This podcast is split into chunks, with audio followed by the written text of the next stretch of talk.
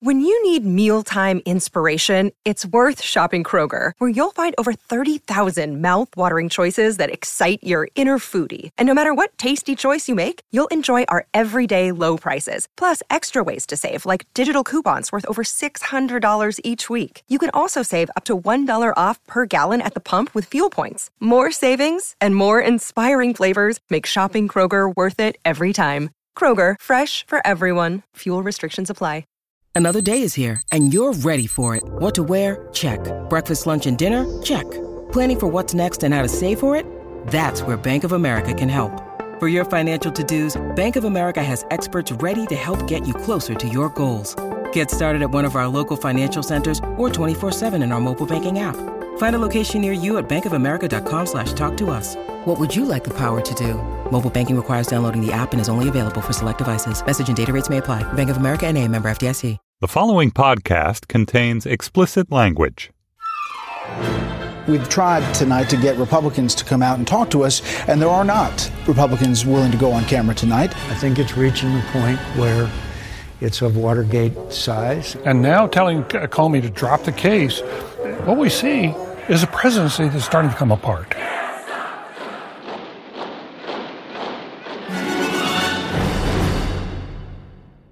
And welcome to Trumpcast. I'm Virginia Heffernan. So it's been a big 36 hours Monday, late afternoon and evening. The Washington Post's Greg Miller and Greg Jaffe dropped a bombshell of a report that Donald Trump revealed highly classified information to the Russian foreign minister and ambassador during their meeting last week, just after the James Comey firing, which current and former U.S. officials said jeopardizes a critical source of intelligence on the Islamic State. With that, the Trump White House sent out their flacks to rebut the story, and on Tuesday, General H.R. McMaster held a press conference where he repeated the same talking points over and over again that Donald Trump's actions with respect to the leaking of classified information were wholly appropriate. And just as the day was coming to a close, Michael Schmidt, a reporter at the New York Times, not to be outdone by the Washington Post, broke the story that may very well prove to be Trump's undoing that Donald Trump, the President of the United States, asked James Comey during one of their meetings in February, which Trump alluded to in that scattershot interview with Lester Holt, to end the investigation into his campaign. How's the White House reacting to this? My guest today is Josh Dawsey, a reporter at Politico who's been reporting for the last three days on the chaos in the White House. My guest today is Josh Dawsey, a reporter for Politico who's been writing for three days about the reactions within the White House to all this chaos. Welcome, Josh, and thanks so much for being on Trumpcast. Of course, it's it's uh, a slow time to be alive, huh? Yeah, exactly. So, uh, remember when the Carter White House was described as OBE, overcome by events?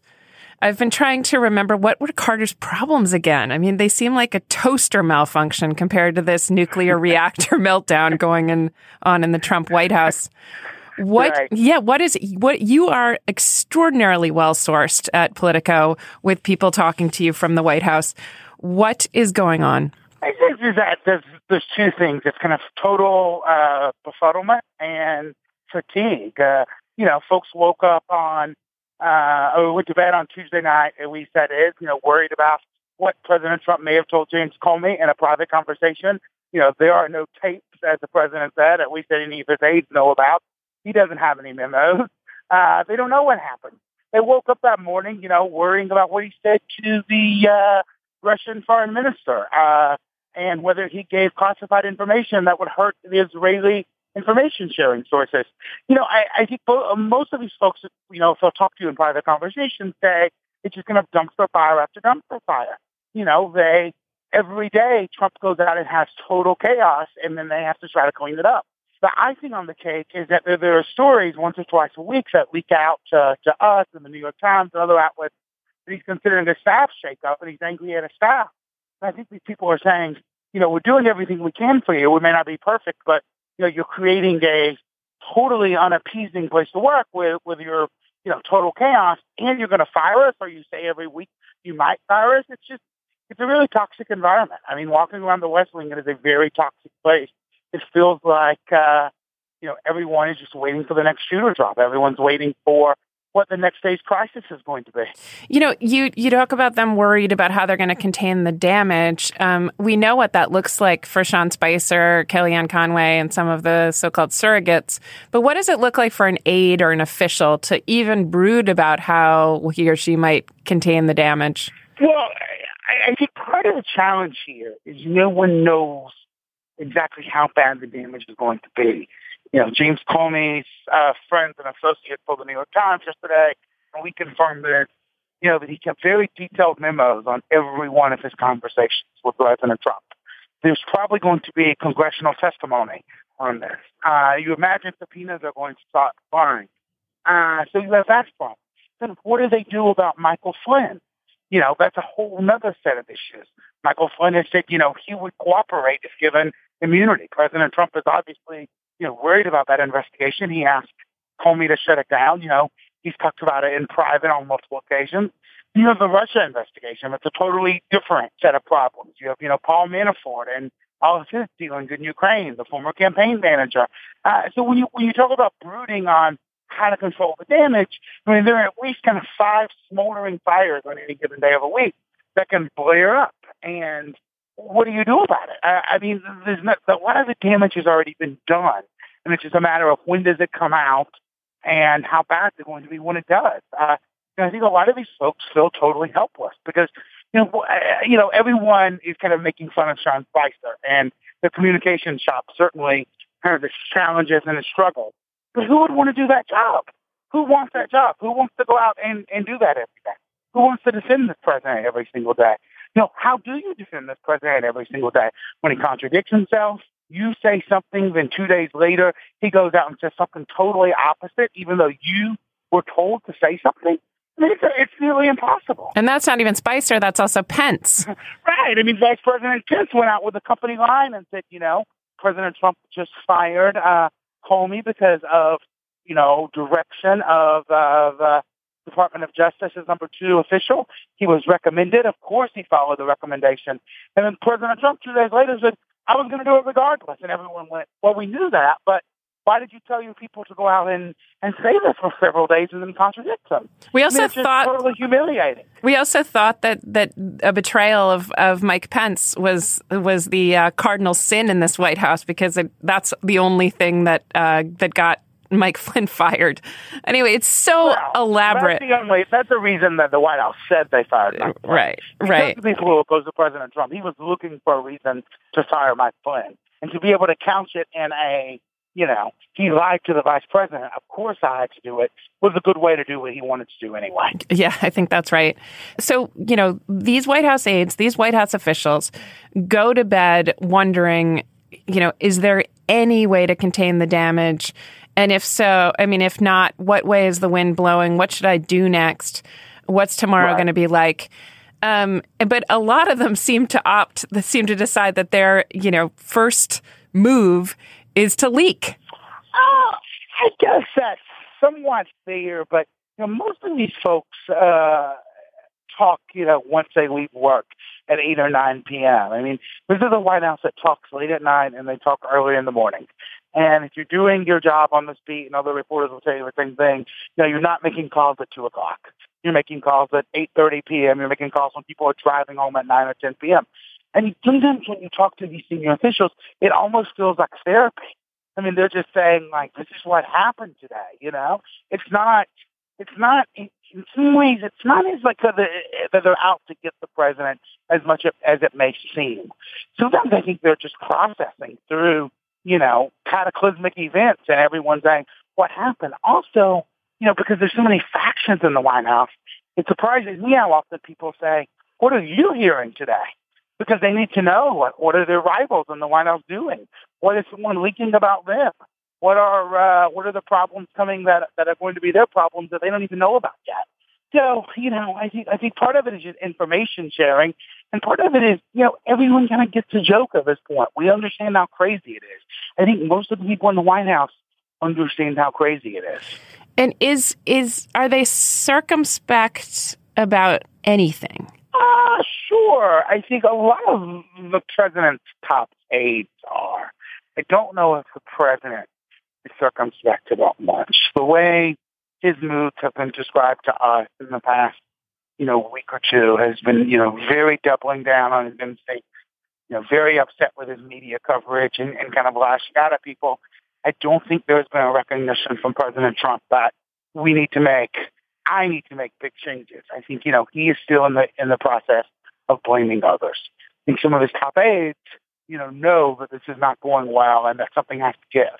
Whether they can convince him or not, you know, is, is another story. I, you know, there's a lot written about, and we do some of these stories too, about, you know, White House infighting and, and, you know, all the palace intrigue there.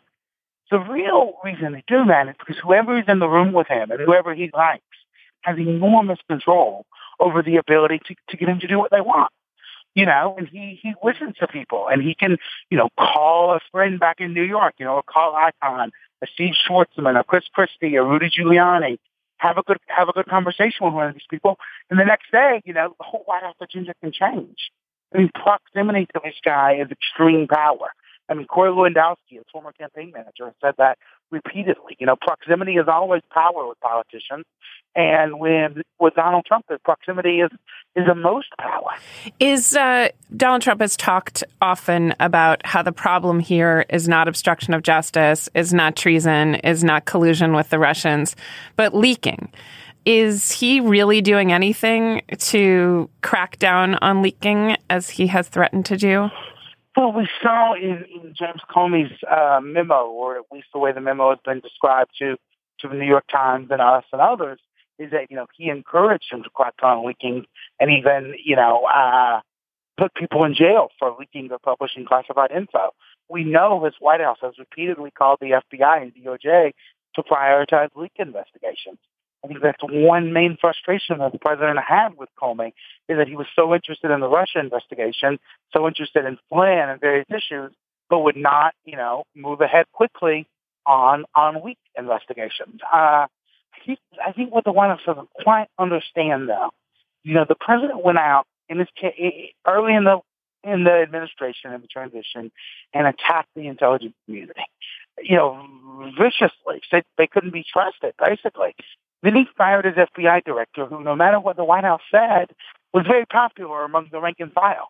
I mean, there were some folks who thought that he handled the Clinton investigation poorly, and, you know, that can be debated through time immemorial.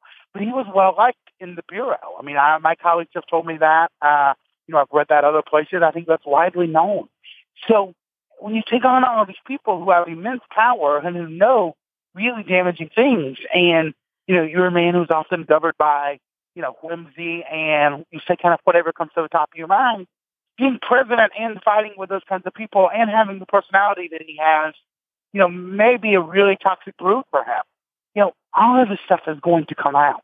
Whatever he does, I am convinced that we will find out about most of it through some reporter, either in the intelligence community or in the White House, or, you know, an aide that eventually resigns and leaves.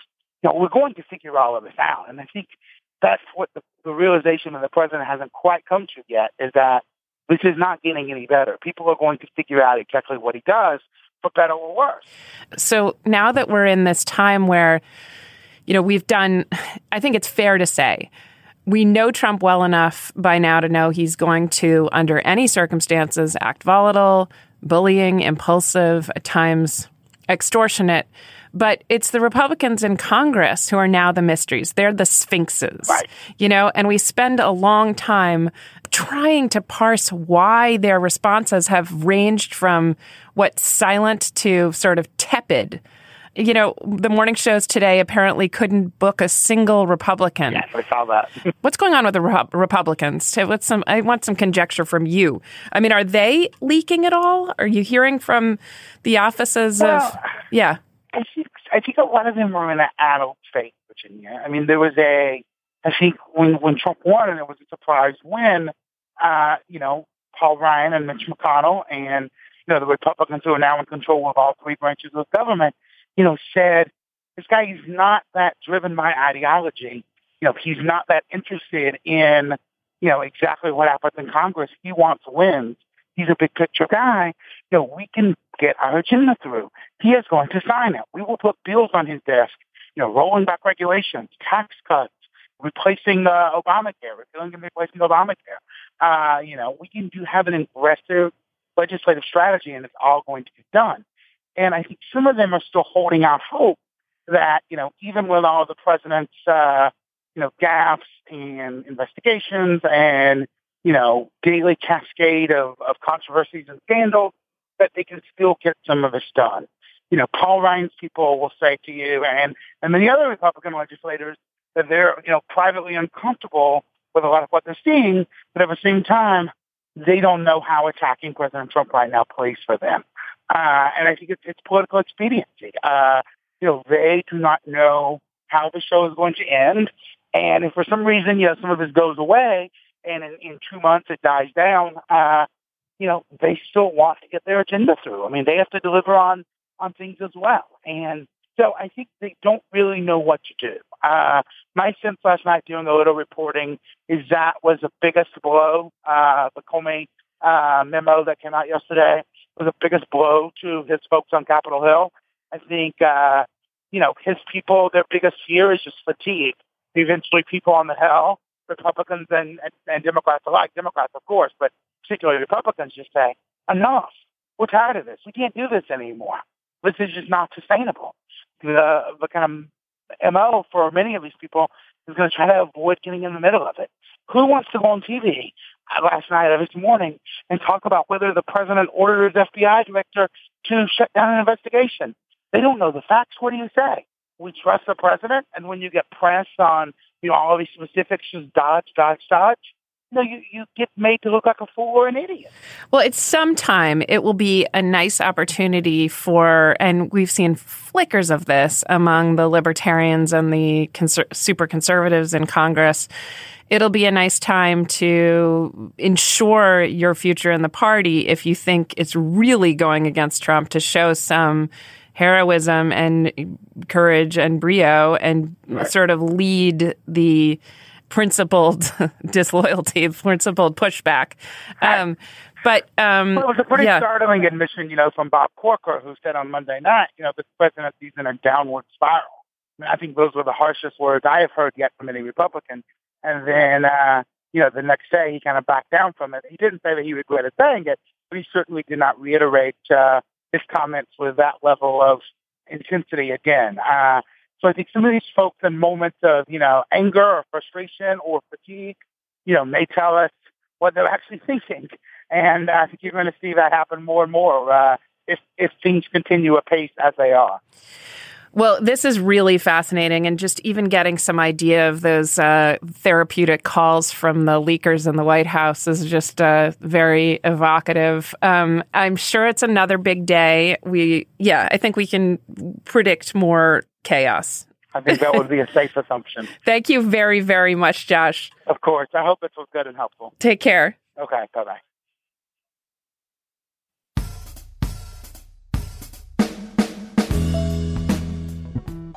That's it for today's show. But one more thing before we take off. Trumpcast listeners, are you following us on Twitter?